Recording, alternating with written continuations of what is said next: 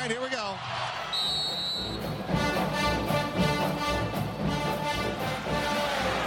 Spreading the court. 10 seconds remaining. They just got to throw it under the basket, under the basket. It's down to seven seconds. It's the Drew for the win. Gone. They did it. Oh, a miracle.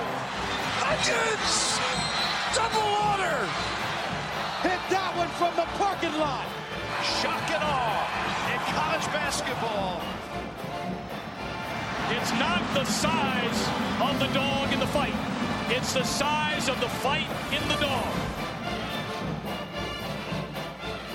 Welcome to the Big Bets on Campus podcast presented by Nobody right now. Ho ho, folks out there. If you want to sponsor, let us know. Uh, I am your host today, Jim Root.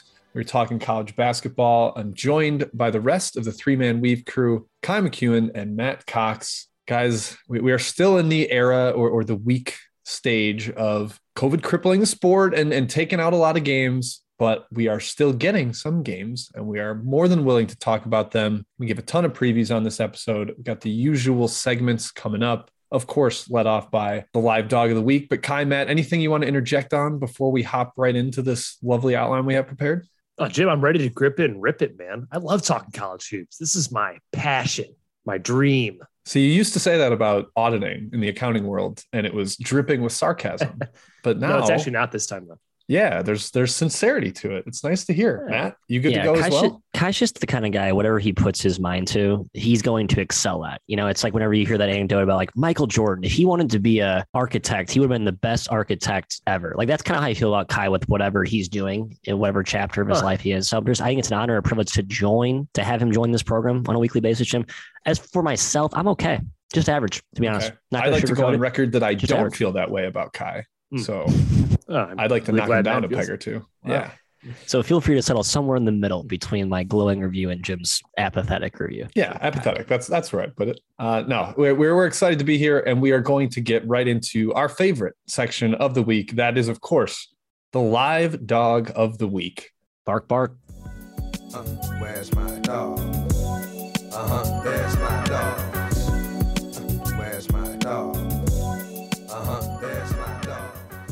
All right, guys. Last week, quick recap. Four of the, I think like five of the six games we discussed got postponed. Dayton, Rhode Island, James Madison, Towson, South Alabama, Texas State, Idaho, Portland State. Gone, gone, gone, gone, gone. But Gardner Webb and Georgia played. And Ky, you know who won? That would be Gardner the, Webb. The G Webb running Bulldogs. Yeah. Turns out if it's Bulldog versus Bulldog, the one that's running is greater than. Has so advantage. Yeah. Well Georgia done. looked like five Uggas on the floor playing defense at about the pace of a true bulldog. That was kind of how I saw it, Jim. That is well done, Matthew. They were they were dismal. They continue to be dismal in the SEC.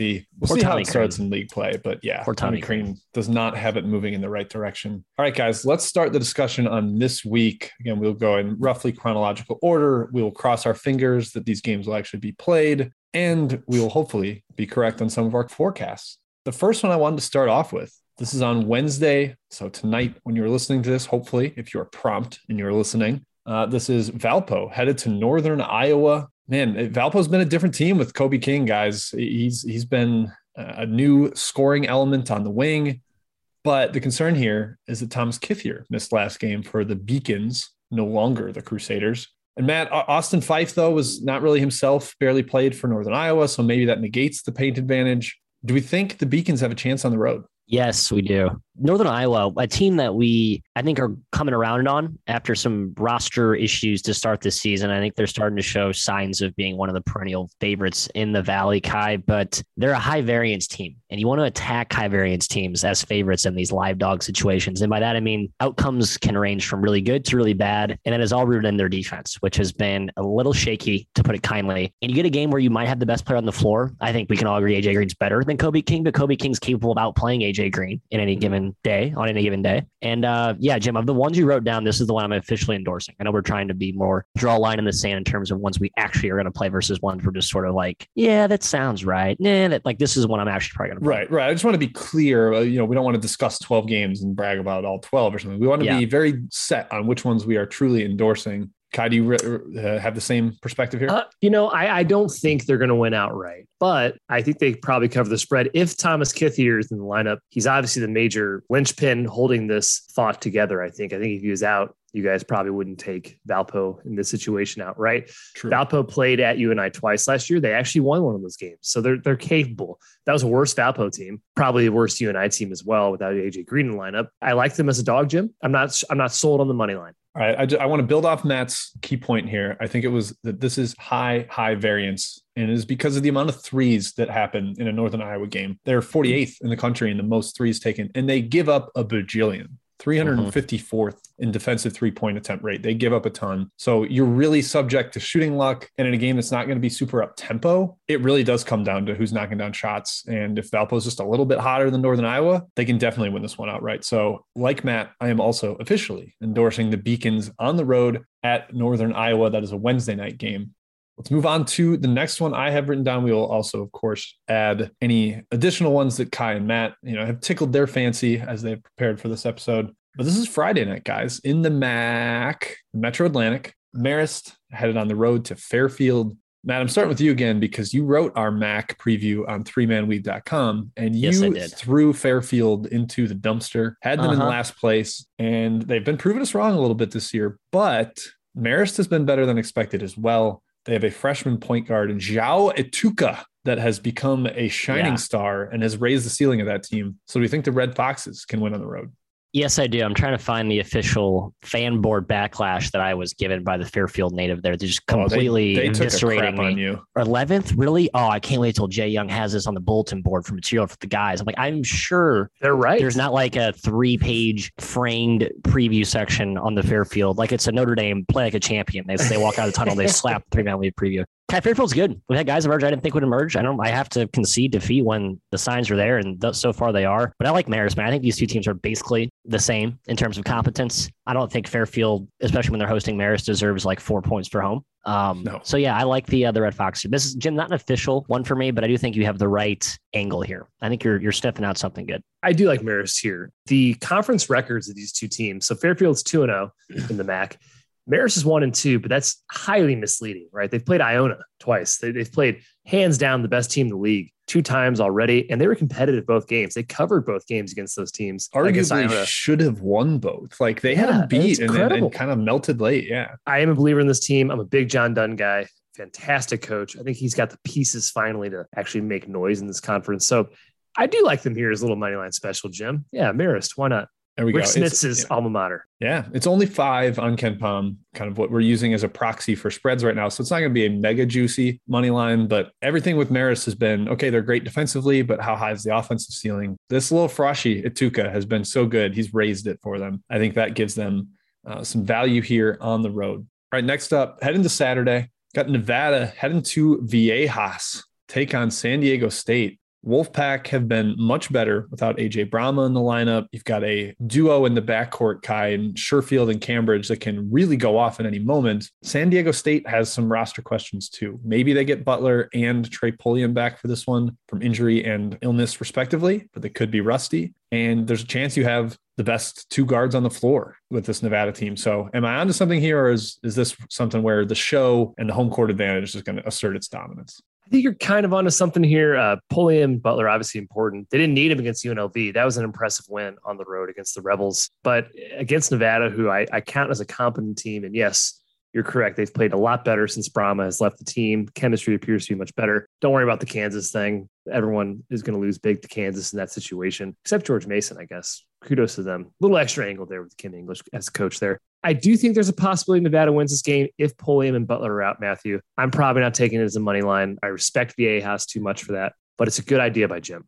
Yeah, I usually respect Viejas. I can't imagine that venue's going to be packed to the brim, just given what's happening in the outside world, outside of our basketball cocoons. I also just don't love San Diego State on offense at all right now. They are very one dimensional. Like Matt Bradley, I know he's got big old brawny shoulders and he can shoulder press 500, 10 reps each, but I mean, he's got a lot on his shoulders when it comes to carrying this offense right now, especially without Butler and Pulliam. And yeah, you mentioned the Packer back on track, man. Steve Alford knows this conference. I think this line has gotten it seems a little high just given the KenPom projection. It doesn't quite reflect, I think, the current form both teams are in. I like the pack a lot, Jim. This is my second official play within your uh, your initial group of options. Interesting. I'm actually not going to endorse this one. I'm I'm with Mount Valpo and Marist, but I'm I'm not going to fully endorse Nevada here. I'm not quite on board. I, I do like Nevada a lot. I think there's upside here and there's variance in this game if Nevada can speed it up. But I'm just too scared of Aztecs at home and, and the potential advantage that that offers them.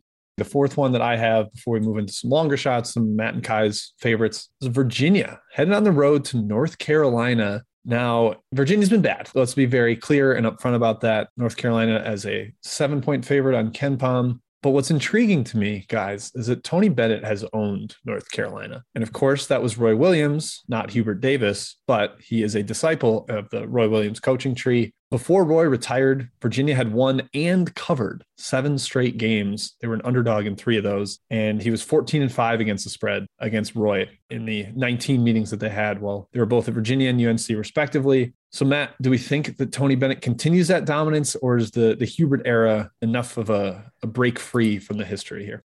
Not a lot to like about what Virginia's done on the hardwood. I do think they're the right side here from an ATS perspective. I'm not going to take money line. But Ky, UNC, until they prove they can defend consistently night in, night out, it's tough to trust them as a heavy hitter within the ACC. Although in that conference, it's basically like a no one wants to take it's Duke, and then there's stratospheres between Duke and whoever the second best team is if you're betting dogs in this conference in general, I think it could be a good strategy this year just for betting the ACC in a nutshell. Yeah, leading Virginia on a ATS standpoint, I don't think they're going to get it done on the money line. Uh, worth noting, this is the best UNC outside shooting team since 2005. They don't have the bomb. full season quite yet, but they're shooting 40% from deep. I kind of buy that, but I also think UNC has this variance to them. These guards are, are still pretty erratic, even though Caleb Love's playing better as well as Walton they can miss a lot of shots and they will take a lot of shots. So if Virginia's pack line is forcing them to be jump shooters like they usually do, and they're missing shots, Virginia could definitely sneak in there. Experienced uh, coach, obviously Tony Bennett, going to have them ready to play this game. Yeah, I was really impressed with North Carolina in their game at Boston College. They looked really crisp offensively, moving the ball. They looked smart defensively with their rotations and the way they were kind of helping the helper and, and getting into gaps. Not really something we'd seen from them early in the season, but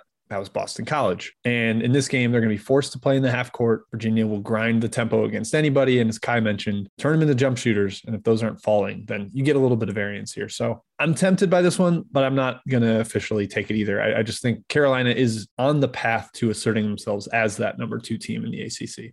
Let's go to the longer shots here, fellas some of the little bit larger spreads or even just any games that kind of matter intrigued by I, Matt, I put this one on here for you because you went to bat for the Vandals last week and they didn't get to play. But now Idaho is going to be something around a 10 point dog at home against Montana State.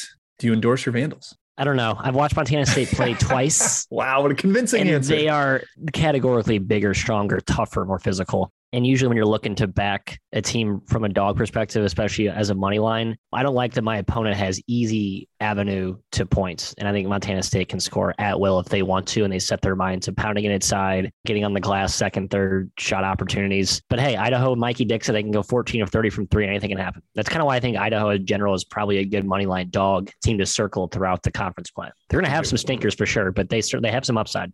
I can't get behind them. I know they're not good. I'm not saying they're good. I know they're not good. I'm not saying they're good. It's no, like it's a it's a bad team, but they can play well. Play yeah, well. I, I think Montana State's just like super well coached. I think at some point yep. Danny Sprinkle is going to be stepping up the coaching ranks into like the Mountain West and eventually maybe even power conference type stuff. He he rocks. So I'm staying away from that. That was just a, a Matt treat to see if he wanted to really back his Vandals. All right, next one. I got Baylor heading on the road to TCU, number one team in the country, heading to Fort Worth. Ky, do the Horny Frogs have enough juice to get it done here? It's going to be their first game since December 21st. So this might have been just a little bit too much wishful thinking.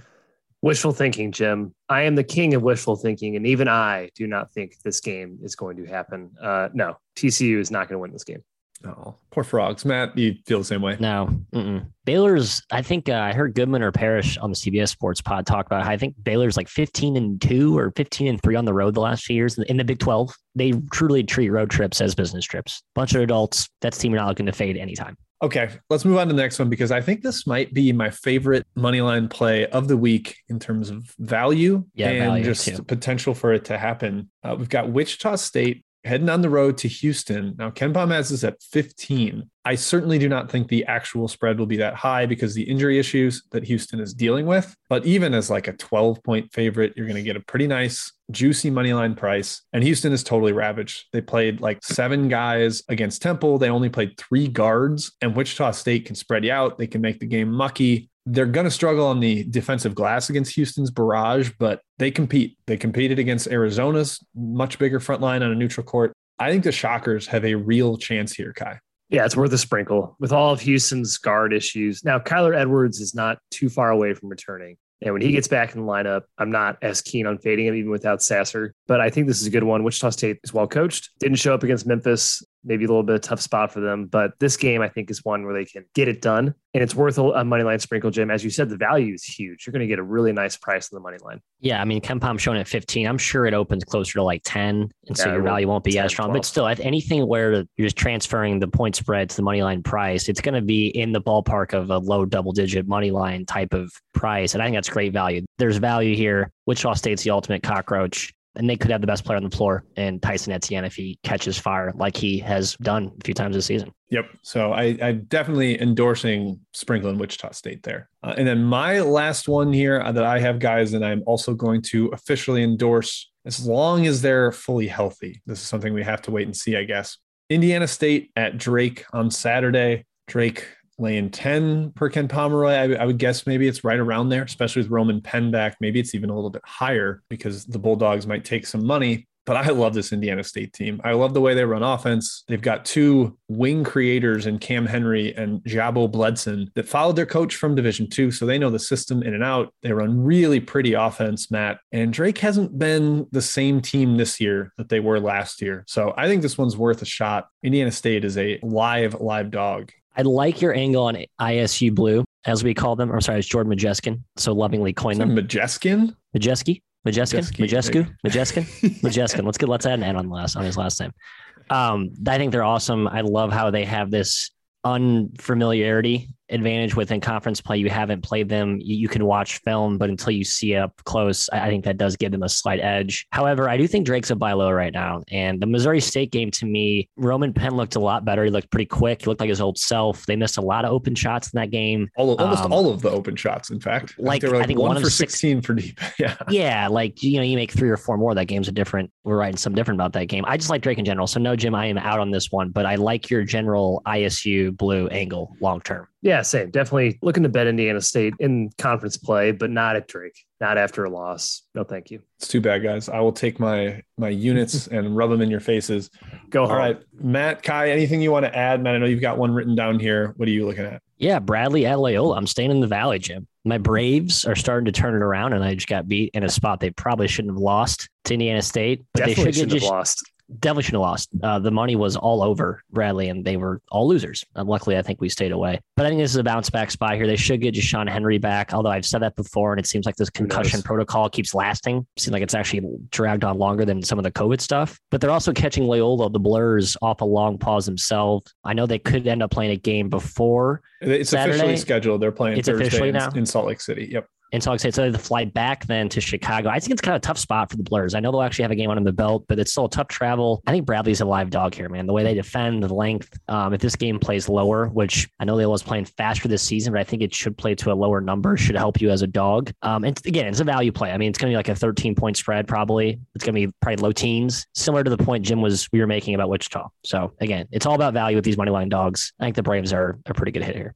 Yeah, I don't. Uh, I don't don't. either. Loyola, Loyola hasn't lost to Bradley since 2019. It's not going to happen. Nope. Not, not that long. Two years ago. Yeah, this is a different Loyola team, though. I mean, Yeah, it is. Two and a half years ago. yeah, Loyola years last ago. year, Yeah. it's basically the same team. They're juggernaut, top 30 type squad. I if you're if you're not in an Indiana State at Drake, I can't get there on Bradley at Loyola. So maybe if it was their first game back off the pause, but I think they're going to be closer to running on all cylinders after that San Francisco game. Quick recap of what we got: Valpo, Marist, Wichita State, and Indiana State. Matt, what do you got? Valpo and Marist, I agree with you. And I'm also going to take Wichita. Also agreeing with you. I'm deviating from you on Indiana State. I am taking Bradley as my Hill Mary. And Ky. I like Marist and Wichita, Jim. Those are good ones you identified. So go those teams. The Fox and the Shock. We'll judge how well that went in a week, and we will be brutally honest with ourselves if we stunk, or we will be loud and proud if we got them right. So, all right, let's move on. Next section Blowout City, guys. Fire in the hole! This place about to blow! Last week, most games got axed. Texas A&M covered the KenPom spread that we discussed, 24, but they did not cover the closing spread of 27. So Hmm. that one's tricky. And then Rutgers went one for two, blew out Central Connecticut, but not Maine. Grand Canyon did not blow out Chicago State. And UAB murdered UTSA. UAB is designed to just destroy these bad teams. Let's get into this first on Wednesday. We've got Bethune Cookman at Florida International. It's a 14 point spread at KenPom. This one is weird. Ky, why is this game being played? Both teams are starting to get into conference, and now they're doing this one outside of league play. Tough to get a feel about who cares in that regard. Yeah, it's it's super dumb. I, I really I really am not sure. It's a look ahead for FIU to Western Kentucky. I mean, they're playing our one of the best teams in the conference on the road three days after this game. I can't imagine they care much about Bethune Cookman, a team they assume they're going to walk all over. And then Bethune Cookman goes right back into conference play on Saturday after playing on Monday. So yeah, Jim, it's a battle of who cares more. I tend to lean FIU, but if the spread's big, man, I don't know. I, I don't think they're going to blow them out if they just like, eh, who cares? Who gives a shit, right, Matt? Yeah, hey, this game's also at 12 p.m. Eastern time on Wednesday. So if you listen to this episode, check your watch. Make sure it hasn't already started. Might be And going on if you right haven't, now, yeah. it might be going on. A little live bet opportunity here, um, or hop in right away. I kind of agree with Jim. I do think FIU is built to completely dismantle brittle opponents. And Bethune, even though it's a short travel just across the state at Daytona, I'm not really a fan of this Bethune team. I know they have some talent, but it seems more guys who have flamed out that are looking for second, third chances that just really aren't that good. I don't fully endorse this one either. It just it, was such a weird game on the schedule. I thought maybe FIU could blow them out, but it's just such an odd dynamic in terms of It is slim pickings in general within this group. Yeah, that's yeah, once that's you get to conference play, it's a little tougher. But let's talk a couple of these potential blowouts in conference play. We're going to start on Thursday. Murray State headed to Eastern Illinois. At first, guys, I was like, yeah, I think this one's great. Eastern Illinois sucks. Murray State's offense is lethal. But then I remembered what happens when Murray State goes to this building. It is weird. It is crazy. Two years ago, Murray State led by 23 with seven minutes left, 54 to 31. And they lost in regulation 63 to 60. That's right. That is a 32 to 6 run to end the game. It, it was one of the most insane endings I've ever seen. I was on Murray State. I lost my mind as it was happening. They were a 99 plus percent chance to win for 10 straight minutes in the second half and then completely collapsed. So that happened two years ago. And then last year was like a JV version of it. Murray State up eight with four minutes left. Then they lose 74 to 68, 18 to four run to end that one. So, man, maybe this one should be on live dogs, guys. Is that what's going on here? Eastern Illinois, No, Illinois stop just, it. all Yeah, right. use awful. We all know that. I respect you providing both coins here of the argument, both sides of the coin to this argument, Jim. But Murray's just different this year, man. They have the old underachieving juju from the last couple seasons. That's now extinct. Uh, this team's the real deal, and I think they're playing like it with the confidence that is oozing from wins at Memphis and Chattanooga, a team kind that I love. Um, beating Nuga by double digits was like, holy cow, Murray's the real deal. That's when I was sold in this team. So I'm in. Race on. Yeah, you have to think Murray remembers those two collapses. Also, they were swept by EIU last year. They lost in the uh, at home. So EIU is like two and one against this team last two years. Now, two years ago, EIU was actually pretty good. Last season, Murray had one of the weirdest years for a good team in the COVID realm. They weren't as good as they usually are under McMahon. This year, they're all the way back. They're awesome. They're going to challenge Belmont for the title in the OVC. And like Matt said, Eastern Illinois is putrid, one of the worst teams in the country. I think this happens. Murray State is going to blow them out. you should get just like the hyper motivated big favorite here. Like a lot of the guys on the same team, like Tevin Brown is going to be like, I've been a part of two collapses in this building. Yeah.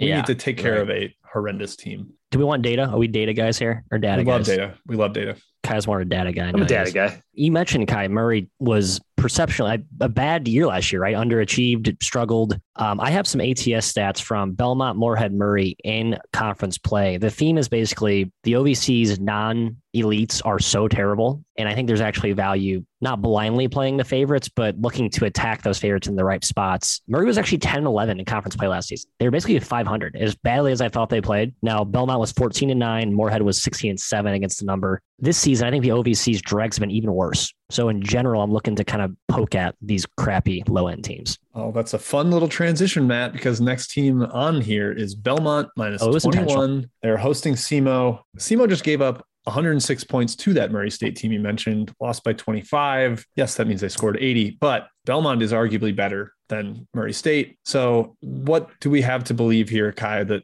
SEMO can compete? I feel like the over is yes, has to be a SEMO bet here. overs. SEMO overs. Yes. SEMO is playing so fast this season. And yeah, they can't stop anyone. I mean, even giving up 79 to Austin Peay is just brutal. But they scored 98. They can score. They can get out in transition. Belmont is not a team you want to fade in general. I, I do think this game is going to be close to 80 possessions. So I do like Belmont here at minus 21. It'll be bigger, of course, because Vegas odds makers always shade towards the favorite. But I, I think Belmont's going to be the pick here. I'm with you. I, I think Belmont just absolutely crushes them, scores 100 plus for sure. So go Bruins. All right, two more quick ones. The dregs of the entire country playing good teams in their league. That would be Mississippi Valley State on Saturday, headed to Prairie View A&M. Our master Ken Pomeroy has it at minus 23. I would guess higher. Although Prairie View is coming off a COVID pause, that's the one thing that gives me some hesitance. But Matt, Prairie View's been playing like an insane gauntlet of a schedule. They have to be so excited to play inferior competition for basically the first time all year. Yeah, and I don't think Mississippi Valley State's going to shoot like 15 of 30 from three. They just were in their conference opener. That ain't sustainable. And I think this one gets ugly pretty quickly. I think like 30, 30 plus turnovers is in play Yep. for the Delta Devils. It's going to get ugly. And, and Prairie View actually has a game against Southern uh, on Wednesday prior to this game, which I think is huge if you want to bet Prairie View in the situation. I think Prairie View is going to struggle in that first game back against a very good Southern team. It's going to be like a reprieve coming back home finally. It'll be their first game of the year, home game of the year. And they might be 0 1 in conference play. They're ready to win a game. They're going to blow them out.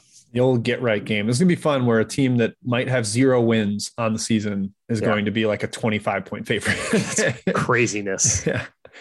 All right, last one. IUPUI, maybe the worst offense in the entire country, SWAC and MEAC included, headed to Wright State. And man, if there's one team in the country that can't take advantage of Wright State's porous defense, it is IUPUI. This also feels like a get right spot, Ky. I, Wright State's had their issues, and it is a, a get right spot. Get Haha. get with the with the W. Hope, Dude, hope everyone's getting that. I have thought that Wright State's going to get right for games and games and games upon games. And And you so have not far, been right. No, they're awful stop, against the sorry. spread. They can't stop anybody. But to Jim's point, IUPUI cannot score. So Matt, I don't like to bet on any either of these teams. I know my number's going to say bet Wright State, but they've let me down so many times in the past. I don't know if I can get hurt again. I'm not ready to get hurt again. Nope. Uh, I've been scarred. It's a toxic, poisonous relationship I'm looking to put in my rear view. Just looking at Wright State's last two conference games, they s- squeaked by Milwaukee by five, squeaked by Green Bay by three. I, I just think they're also content coming off last season when they blew everyone out by a million. They're like, hey, we just got to win. You know, they're six and seven, they struggle, but hey, they're three and one. Looking at the conference standings, like, hey, we're actually not in a bad spot, all things considered. And I think that comes into their mindset where they don't have the same, like, we're going to put you away that they had last season, especially in the back to back spots. I'm actually looking to fade Wright State here as, as a favorite in this conference going forward. Wright State against IUPUI. I will be on Wright State. IUPUI is terrible, terrible, terrible. They are so bad, though. This is the so one where bad, Wright though. State actually wins by 35 or whatever and inflates their value a little bit in the market. By the way, Wright State was at IUPUI twice last year. They won by 28. They won by 30. So that was go. a much better IUPUI team. yeah, and a better Wright State team to be fair. But yeah, so that's that's an angle, Jim. Good job. All right, power game of the week. We've got five games here. We won't dwell on any of them too long because, hey, we're probably going to have two or three of them canceled because that's the way it works. Uh, but Wednesday night tonight, that is Alabama at Florida, the big one in the SEC. Matt, you you you had this uh, little razz of poor Florida and what they did in the month of December. They failed to beat a single top 200 team. They lost at home to Texas Southern. That team's a SWAC squad, not an SEC school, Ky. And uh, they knocked off Oklahoma and Maryland. Whoop de fucking do is kind of where I end up on that assessment. Hey, I think they're better than we thought, but they're not like trending toward top 10 good. Like I think we were maybe suspecting they could get to early on. I think Bama takes care of business here. I know Florida's defense is really good and can be a, a neutralizer to the penetration, the high octane off, offense that Bama has, Ky. But I think this is awfully short, and I'm looking to to hop in on Bama when I think some people are starting to ride them off a little bit. I mean, they they got back against Tennessee after that Davidson loss, and guess what? I, the same thing is happening now. I, I respect home floor in the SEC, especially for good teams like Florida. I think they get this win. It's their first SEC game. Hmm.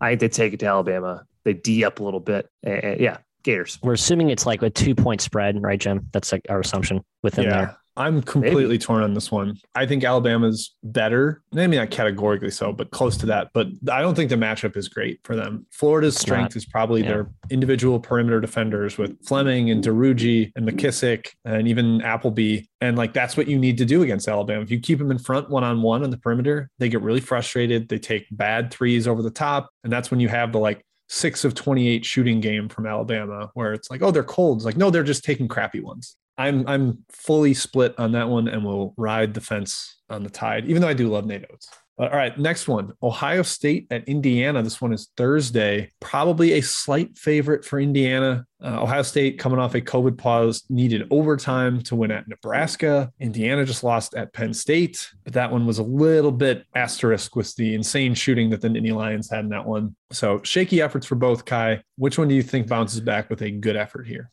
Yeah, for those who didn't watch the Penn State game, I mean, we're talking turnaround, fadeaway, 25 footers for Penn State. We're, we're going yeah, in. end of shot clock, step back. shot quality, a site we like a lot, had that game as a 10 point win for Indiana based on the quality of shots, the expectations of them actually going to the basket. Indiana, man, they have no Q1 or Q2 wins. They they need this. Not only are they one and two in the Big Ten, they're they're at large hopes are in jeopardy. And going into the year, we thought no way that was going to be the case. This team has so much talent. We, we believe in Woodson. They do have a top 15 defense. I think that's for real. They, they have so many good athletes on this team, so much depth. The problem's been guard play, Matt. The turnovers have been terrible. Yep. I mean, Xavier Johnson does stuff Yep. sometimes. I'm just like, what are you doing? Like, what is Mhm. going through your head? I do think they can get right here. Assembly Hall better be rocking on Thursday. I think it Oh, will, it will be. Oh, it will I'm, be. I, I'm leaning towards the Hoosiers getting this back, hoping to have them as a dog, honestly.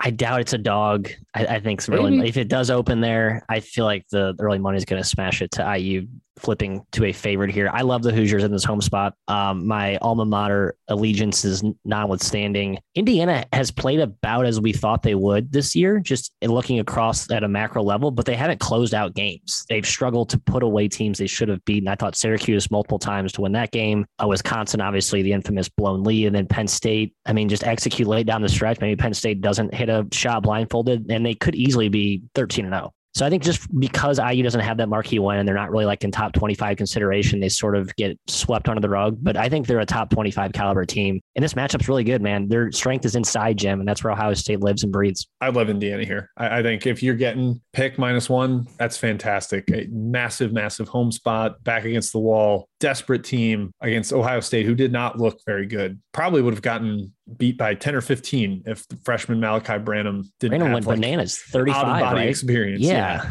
So uh, I, I love the Hoosiers there. All right, next one. Also, or now we're moving to Saturday. Three three big Saturday games. Kansas probably a short favorite at Texas Tech. Terrence Shannon status mega up in the air for the Red Raiders. Now, the one thing I looked at here, guys, Texas Tech's played a crappy schedule, but they have not had a single good home team come to town. So, like, they haven't hmm. had the home hype crowd opportunity. And this is the ultimate chance against Kansas, the big brother of the conference. Ky, do you think they're able to get it done even without Shannon, or do you think they need him on the court to be able to back the Red Raiders? I think they need Shannon if you want to back Texas Tech in this game. Um, as as much as I do like Texas Tech this year, I think they're a good team. I think Kansas is another tier above them. I don't think Matt that it's going to be a one point spread as as KenPom suggests. I think Kansas is going to take money. Um, I hope it doesn't get too far up there because I'm probably looking to back Kansas here, even on the road in a hostile environment. Yeah, Texas Tech is. We still don't really know a lot about them, right? They their schedule is pretty neatly def- segmented into cupcake tune-ups and like marquee games. And I don't think they've played poorly in those marquee games. Uh, like IU, they're still searching for that big underscore headline win. Maybe this is the, the spot for them to get it. But I, I'm with Ky. I think I just the way KU's playing right now, I don't want to get wrong that team. I think Baylor and Kansas are both on a collision course for you know just a couple of losses when it's all said and done in Big 12. They really separate themselves from the rest of the pack. If you gave me 100% Terrence Shannon, I would be on the side of the home Yeah, crowd exactly. spot here, but he might not even play at all. So got to lean towards the Jayhawks in that perspective. All right, next one the SEC. Tennessee headed to LSU. LSU had a nightmare performance at Auburn. They scored one point in the first 11 minutes or something like that. They showed They up late to the. I think they got there like a few minutes late. Yeah, Took forever to get a field goal. Yeah.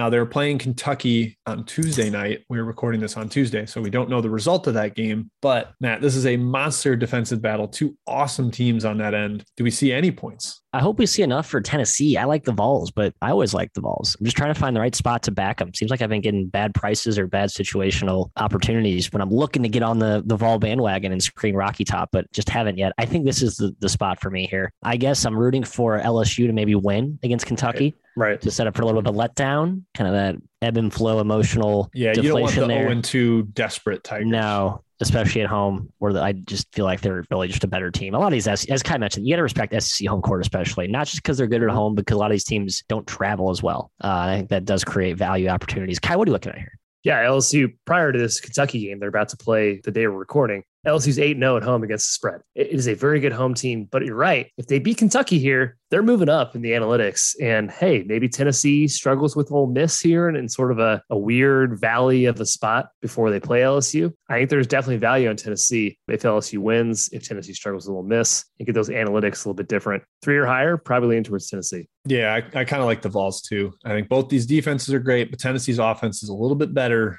LSU's offense can be nightmarish. So I'm also hoping LSU beats Kentucky for the reason of, of setting up the spot. All right, last one, power game of the week. The battle in the mitten. Michigan versus Michigan State. This one's at Ann Arbor. Wolverines hosting. Slight favorite per KenPom minus two. I guess it's a little bit higher. I think Michigan still has a little more respect from the odds makers and the market. But man, Michigan State's been pretty good. They, they were able to pull out the win at Northwestern and the cover. Matt, which side do you lean in? Yeah, I mean, based on what happens this week, I think both have games before this weekend showdown. I'm actually really curious where the odds makers open this. They've been a little bit all over the place with rating both teams, and the way Michigan's been Jekyll and Hyde-ish at times. Sparty's quiet emergence, I think, lately makes this a tough one for them to handicap. I'm hoping to catch uh, Michigan anything at a field goal or less, Ky, and that's even from a guy who's been really high on this Sparty subtle resurgence.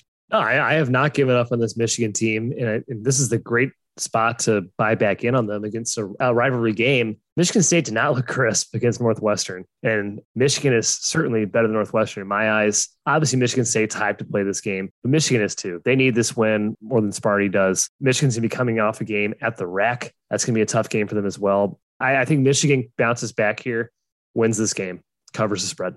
I love it. Love the bold, the bold call there. Pretty mixed results in the past. I don't think there's really a pattern we can find from Izzo versus Howard or these two programs against each other. Pretty balanced ATS history. So yeah, I kind of lean towards the home team. I think like the SEC, Big Ten home court is very, very important. Perhaps maybe the most in the entire country in terms of these leagues. So lean towards the home team from all of us in the Wolverines. Guys, let's go to mid-major game of the week. and we'll have a quick trash man pick in our spotlight section. In the mid-major world, I just have to mention that, you know, we were pretty high in Western Kentucky, especially you two were to get the win Mhm. at Louisiana Tech, and they should have, Matt, but they choked it away, unfortunately. Yeah, they do that sometimes. It's all right. Yep, but they Still did cover. team. They did cover. You Yeah, were- you were right. Still covered. Still, still won the ultimate game, Jim. The ultimate. All right, big battle for SoCon supremacy tonight, Wednesday. Chattanooga headed to Wofford. Now, Wofford is 0 1 after taking the loss to VMI to start league play, but could definitely still make the argument these are two of the best three teams in the league. Chattanooga, I think the favorite per projected records at Bart Torvik and KenPom. So, what do you think happens here with these two, Matthias?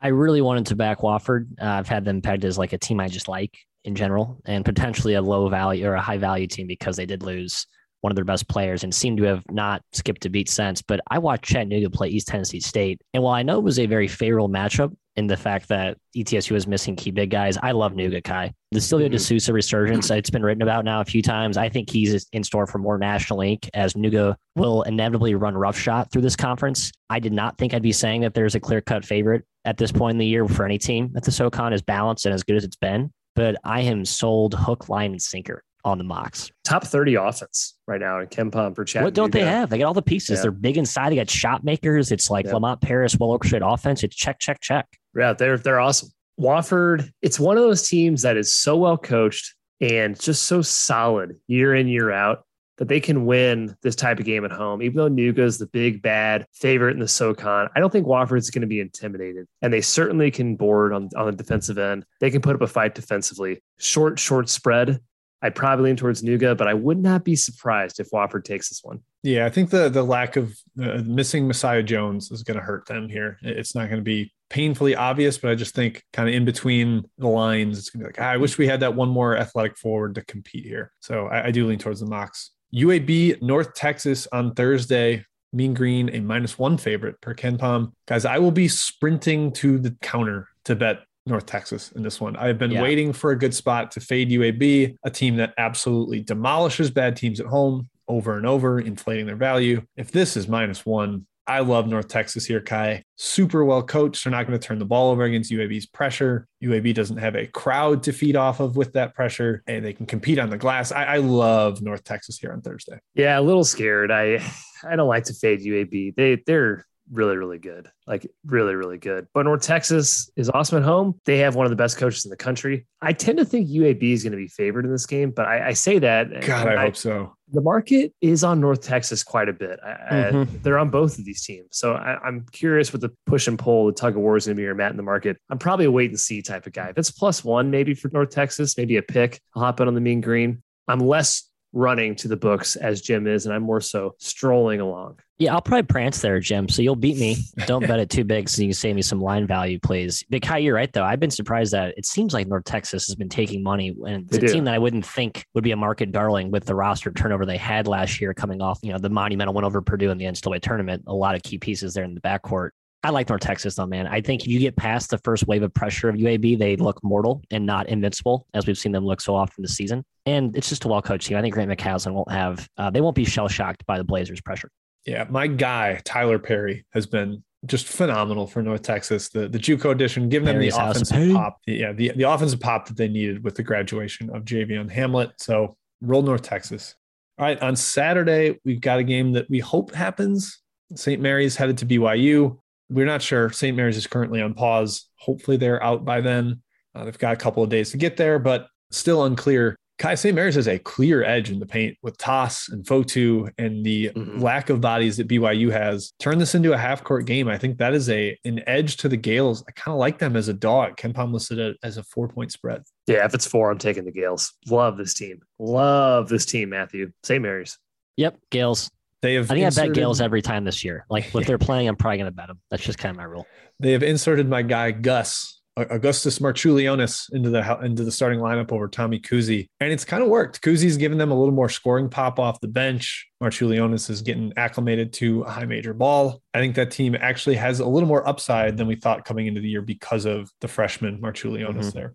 All right, let's go to the trash man pick of the week, guys. It's trash time.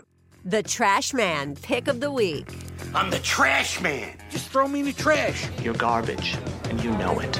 Totally unreliable. Is that it? Undependable. That's it. You've been told off. How do you like that? Good. I don't think there is a better pick on the board than the directional Michigan battle. It's another one in the mitten. Western Michigan at Central Michigan on Saturday. It's two of the worst defenses in the entire country, and that is no lie. By adjusted defensive efficiency, they are both bottom 15. This is ugly. Both these teams have really, really struggled to start this season. They both have new-ish coaches. Matt, I don't trust either one. I don't want to watch this game. I hope one team wins by a thousand just to set up value for next game. Yeah, exactly. Um, we're just rooting for selfish outcomes in any regard, and that would be one of them. Uh, I guess which team do you hate less, Ky? I hate Central Michigan less. I, I think Central Michigan's going to beat them, to cover the spread. Minus four. Yeah, they're a lot better, I think. Yeah, we certainly hope so. They should be. Western Michigan's got injury issues. Their point guard, B. Artis White, has barely played this year. Yeah. Central Michigan closer to full strength. They don't have the excuses that Western Michigan has. That is the trash man pick of the week. Let's get to our last section is the spotlight section. And we are looking at teams coming off of long COVID pauses. Matt, how much are we taking into account what we saw last year with teams on COVID pauses and applying it to this season? Do we think they're similar and we should use that info, or is it kind of a different atmosphere this year? I think it's a good baseline, and there's been a lot written about, published on Twitter. People doing just back the napkin analysis. People have written about it at length. Eh, Teams coming off pause, I think, roughly are around like two to three points worse on average relative to the expectations without that pause. Now, this year, anecdotally, it seems like it's not been as big of a deal. Um, I don't think the pauses are as dire as we saw last year, Ky. So, with that in mind, I think my advice is don't just blindly fade these teams. Is it a situation like Colorado State where every single guy had and they haven't practiced in three weeks? Mm-hmm. Or is it a situation like Seton Hall where it's just really two guys, those are isolated, and the rest of the team's practicing and it's not as big of a deal? Yeah, I, I I don't understand why it's not affecting teams more. At least the ones that we've been kind of fading for that purpose. And SLU is a perfect example. Richmond was a bet that we pretty much all made, assuming SLU was going to be rusty coming off this COVID pause. We know they didn't practice very much, but they ended up having majority of their roster in, which kind of goes to a bigger point. The roster uncertainty is the biggest thing here. You know, it seems like teams are bouncing back better with lack of practice, but we don't know who's in the lineup and out of the lineup, and that's really the key in the, in this it's kind of a crapshoot. It's not an automatic fade as it was last year. Yep. I think that's the key. Don't just blindly bet against COVID teams. I don't think it's going to be profitable. A, because it's built into the line in almost all cases. And B, these teams have just been better than you expect coming out of pauses so far this year. Uh, but let's hit on a couple of the bigger schools that are coming out of long pauses. Uh, we just saw a few, like mentioned, Florida State, St. Louis, Penn State succeed out of pauses. So maybe these squads will too start with UCLA, Ky. They have not played since December 11th. It feels like it's been a month. And oh, it has been. That's why. Yeah. Uh, they're supposed to play Arizona State this week. That one is already canceled. I know they're trying to get in a game before they go to Cal this weekend, but man, if they don't, Golden Bears a live dog. Maybe uh, Cal's played a lot better lately too. I mm-hmm. yes, the type have. of I think the type of team I'm looking to fade now that I'm like reversing all of my previous thoughts here that I'm looking to fade off of this is a team that's rated super high in analytical rankings, like UCLA, 10th in KenPom. I'm sure they're up there in Bart Torvik as well. The spread's going to be big. And I, I, think you're less likely to cover a big spread as a favorite coming off of a month long pause. There could be more rust as a factor, plays more into those type of spreads, Matt. So this probably is a good opportunity to fade UCLA. I wouldn't do it too often because this team is awesome but yeah, I think Cal could be a really nice play. Yeah, I love Cal. I kind of agree with your point there, Ky. It's basically like as a large favorite, the teams that are coming off pause are going to be less in sync to like put a team away. So maybe you're actually looking to bet larger dogs against teams coming off pause in general. There, uh, Jimmy, you have a few more written down here. USC, the Crosstown Brethren. Well, here's here's um, what I wanted to say. On Cal, get, Cal gets them on Thursday. I think I'm probably going to put a little on Cal money line in both games. I think both they games, will get one. Probably get one of two. That makes sense. I like yep. that or maybe if they get USC, I won't bet the second one and just tuck my profits into my pocket. But the one advantage for UCLA we should mention is that Cody Riley got healthy during their month off. Their, their starting center, go to inside scorer. Having him back definitely helps. So that kind of offsets maybe some of the rust is that upgrade in roster. But yeah, Matt, USC, the other team, an undefeated that's been on the sideline for quite a while. They've got this Bay Area trip. Do you think uh, Stanford can get them or you just kind of like looking yes, to? I yeah, do. do. Of course I do. do. And I don't like Stanford. Well, I'm sorry. I stubbornly am tied to Stanford like a stuck on you type of situation, even though I don't really want to be. I've just not been super impressed with what I've seen so far. They turned it over a million times against Liberty. I'm still my head banging against the wall because of that. But yeah, I think Stanford's a good matchup for them though. No, not me.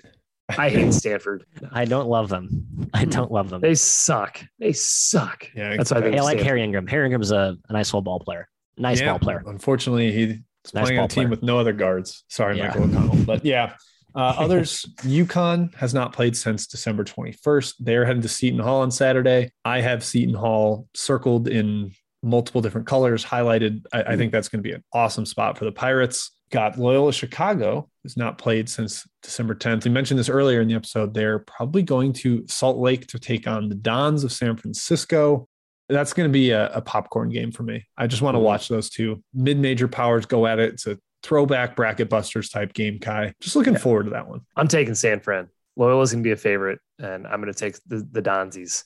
Ooh. Dons hard. Yep. Hard Dons. Yeah, Yep. Dons have been practicing, and we don't know what Right. Loyola has been doing. I think they had it really ripped through their program. A lot of guys had it. Others we want to mention St. Bonaventure, St. John's, both been off for a while. Bonaventure last seen getting their asses handed to them by Virginia Yes, Tech by roughly 40 points before Christmas. Embarrassing year for them so far this season. I will go so far as to call it kind of embarrassing. They, they've been bad, and it got as bad as it could get against Virginia Tech. Mhm. They host SLU on Saturday, a team that we mentioned has been pretty decent out of their pause. Uh, good luck, Bonnies. I mean, you Yeah. have a great home Yeah, crowd, so I think right. that's helpful. But I, I just don't think we've seen the engagement level, even from the five seniors, that you need to have when you are the hunted as they are. Yeah, I think they bounce back. A10 play. This is their time. I think we see a one or two loss A10 conference play for the Bonnies. Oh, one or two losses. Shorts, short spread Bonnies, those situations, like large favorite Bonnies, like they just need to win games. They don't have the killer instinct that they had last year, but they certainly don't want to lose. So I think there's you want to like narrow your scope to games where it's like close to a pick 'em spread. All right. I'll say three losses. That was, that was too much earlier. All right.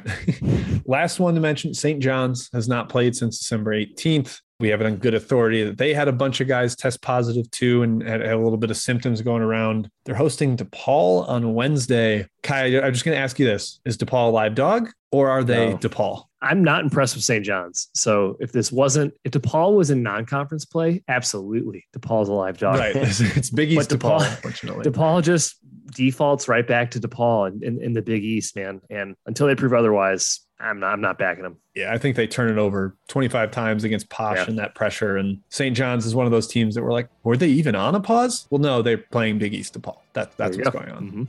All right, I think that is it. Any other thoughts, Matt, Ky? Uh, we've got some some good spotlight ideas in the uh, in the works that we're going to try to have for you folks coming up in the future. So keep an eye out for those. We will be back every Wednesday morning here on the Big Bets on Campus feed. Please review on Apple Podcasts if you're so inclined. Listen on Spotify, wherever it is you get your podcasts. Thank you for tuning in, and we will see you next time.